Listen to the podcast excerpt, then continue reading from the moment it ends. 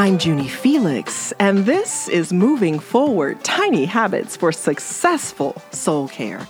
Thank you so much for listening today, and I hope and I pray that you and I can encourage one another to walk by faith and to live out of love instead of fear more and more every day. Many of the conversations that I've been having recently with friends and colleagues and prayer partners have been about what's called here in the States quarantine fatigue. And maybe you've had some similar conversations or situations where everyone's talking about how exhausted we all feel with this ongoing dilemma that's affecting all of us. It's a global dilemma. There's a lot of stress that happens there. So I'm wondering about you. What have your conversations been like during these stressful times in the human story? Now, there are some reasons. We also decided in my recent conversation that there are plenty of reasons to be thankful. Right after I told one of my prayer partners that I would really like to have a bonfire and burn all the screens because of all the screens that we're using these days, it gets to be too much.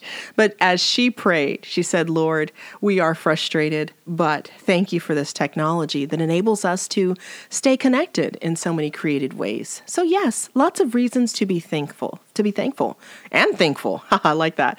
One of my favorite things about quarantine life here in Illinois is that it's given me so many opportunities, so much more time to just read.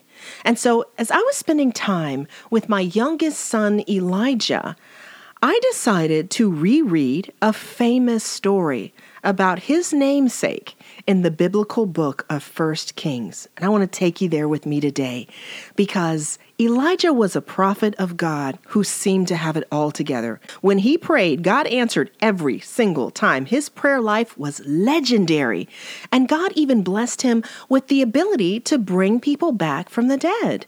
In 1 Kings chapter 17, we can read about how the child of the widow that he was staying with became very sick, and that child died.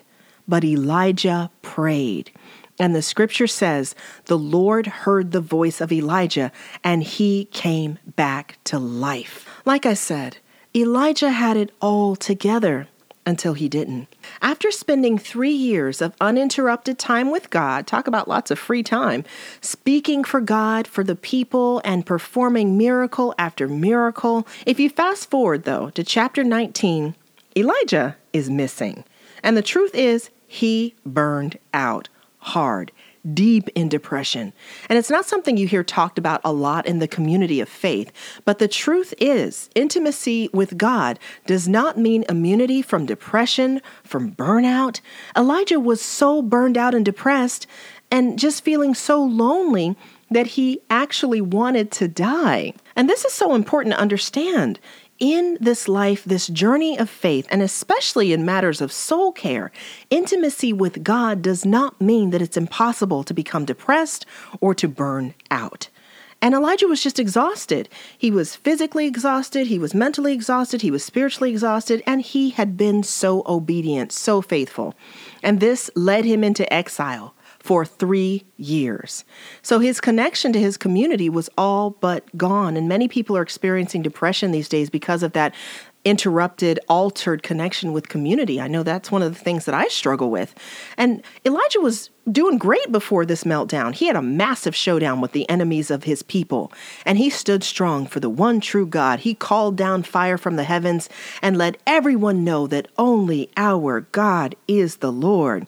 But then a short time later, when the word got to the queen, Queen Jezebel, she said she was going to hunt him down and kill him for embarrassing her priest.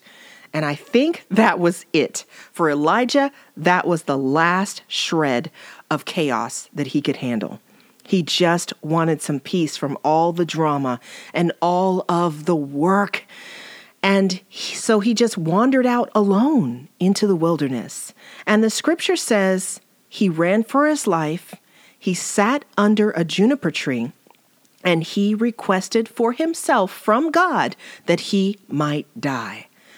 And I wonder if he was as disappointed in himself for responding with such fear, as so many of us often feel. We feel like when we burn out like this, or we're depressed or discouraged, we become disappointed in ourselves. I know I do. Uh, even quite recently, I just felt so disappointed in myself for buckling under the weight of the stress and responding with fear and even hopelessness no one really knows about Elijah yet. I mean, we can talk to him when we get to glory, but it reminded me of a conversation I had in one of our um, Sunday night Zoom gatherings. We started out talking about how to build a life of wisdom on the foundation of God's love and guidance. And then we wandered into a conversation about how God feels about us, God's opinion of us for those times where we know we've fallen short of His will for our lives. And when we can't handle it and fall apart. My friend said something along the lines of this. He said, I often wonder if God is as disappointed in me as I am with myself when I mess up. And immediately I was reminded of Elijah, but not Elijah the famous prophet. I was thinking about Elijah, my 14 year old son. The Saturday before, we had had that small group conversation inspired by the Miracle-Gro commercial. There's a COVID 19 commercial for Miracle-Gro. And if you don't know what that is, it's this product that's supposed to help your gardens to grow big and strong. And we have these container gardens. And the commercials were so inspiring that my kiddo and I, we decided to start our very own 2020 Victory Garden. That's what the commercial calls it Victory Garden. And so we planted jalapenos, peppers, tomatoes, basil, zucchini. Uh, the zucchini did not work out, but I I asked him that one day, it was a sunny day, to go and water the garden, and he was so happy about that. But I left him alone for just a little bit to get something from inside the house that we needed for the garden. When I came back, Elijah was gone. I mean, it was as if my child had just vanished. Now, he does this a lot. Ever since he was three years old, I've been chasing Elijah because if he sees something he's interested in or afraid of, he just takes off running and he's really fast. He's super impulsive and he always has been. And he's also exceptionally abled, as I like to say, literally a genius. But that impulsivity is a constant factor. And we've heard some news. We had heard some news at the time about break ins in our area as some people are going coronavirus crazy, I guess, and they've been breaking into homes and things like that. So immediately I started feeling very afraid, frantic eh, not, you know, like out of control, but I started calling out for him, yelling his name, looking in every direction. Then I ran back into our house, calling for him. I checked the second floor, no response. My heart just about stopped. And then I finally calmed down and I prayed, Lord, where is my child? And then suddenly, there he was. Elijah was looking at me, he was smiling at me. I said, Where were you? And you scared me half to death. And my son said, I'm sorry, mom. I was at the top of that tree. he pointed to the tree. I was at the top of that tree. I didn't mean to scare you. I just wanted to climb the tree. And I said, Okay, that's fine. But you heard me calling for you and you didn't say anything. And really, I wasn't mad at him at all. I was so glad that he was okay. I mean, I was so excited my kiddo was okay. Can you imagine? Wow, have you ever lost a child and, and you get him back and, ooh, you can't describe how excited you are. And so I thought about my friend in small group Bible study. And this is an issue that so many of us deal with when it comes to the things that definitely lead to spiritual exhaustion and burnout. I've learned this over the years and from literally hundreds of people who want to live lives of true faith, probably thousands of people to be honest with you.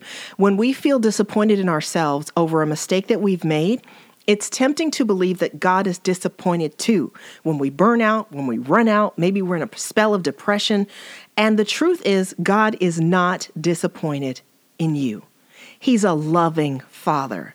And just as I was calling out for my son and he was not answering me, God is calling out to you and to me. And even when we pretend that we don't hear him, he is so glad when we finally come home safe with our Heavenly Father. If we feel distant from God, afraid even, because we know we've gotten distance and we're out of alignment and we've gone up some symbolic tree somewhere, it's because we've moved away from what's best. And God is right there, hoping that we'll see Him, listen to His voice. He's calling for us. We'll see Him for who He is and just come home. Please know that God loves all these questions that we ask Him. As my prayer partner told me this morning, He is excited when we ask Him for wisdom and strength. Whenever we come to Him, He's an excited Father, ready to receive you with open arms. And if we feel that distance, it's because we've moved away from what's best. And God is right there with us all along. He loves our questions, and it doesn't matter if you are down or if you're up a tree or under it, like the prophet Elijah was there in 1 Kings. God cares about every tiny little detail of your life, and He longs and wants to be there for you always. Elijah the prophet met with God under that juniper tree. He found out God wasn't upset with him. God told him to take a nap, to rest, because he was exhausted. And then he gave him something to eat. He listened to every word Elijah had to say. And in time, after Elijah was rested, he reminded Elijah of who he was and the calling on his life. And God gave him specific instructions for the next chapter of his journey, but only after he was rested. So if you are there today dealing with so much uncertainty and stress, asking big questions about the future, big questions about God, I pray that you will take the time to read about Elijah in 1 Kings and see what God reveals to you about who he is and how he loves. One of my favorite tiny habits is to let the questions that I'm asking serve as a prompt to take positive action to realign with the will of God and then celebrate that decision to choose to walk by faith, one tiny choice at a time. Thank you so much for listening today. I'm praying that you will continue to be brave and be wise, be mindful and be present, and be kind to yourself and others because you, my friend, are so loved please stop by juniefelix.com for more encouraging resources and a free download of one of my event bestsellers. It's called The Gift of Sorrow. And you'll also receive updates on the release of my upcoming project with my publisher, NavPress. It's called You Are Worth the Work Moving Forward from Trauma to Faith.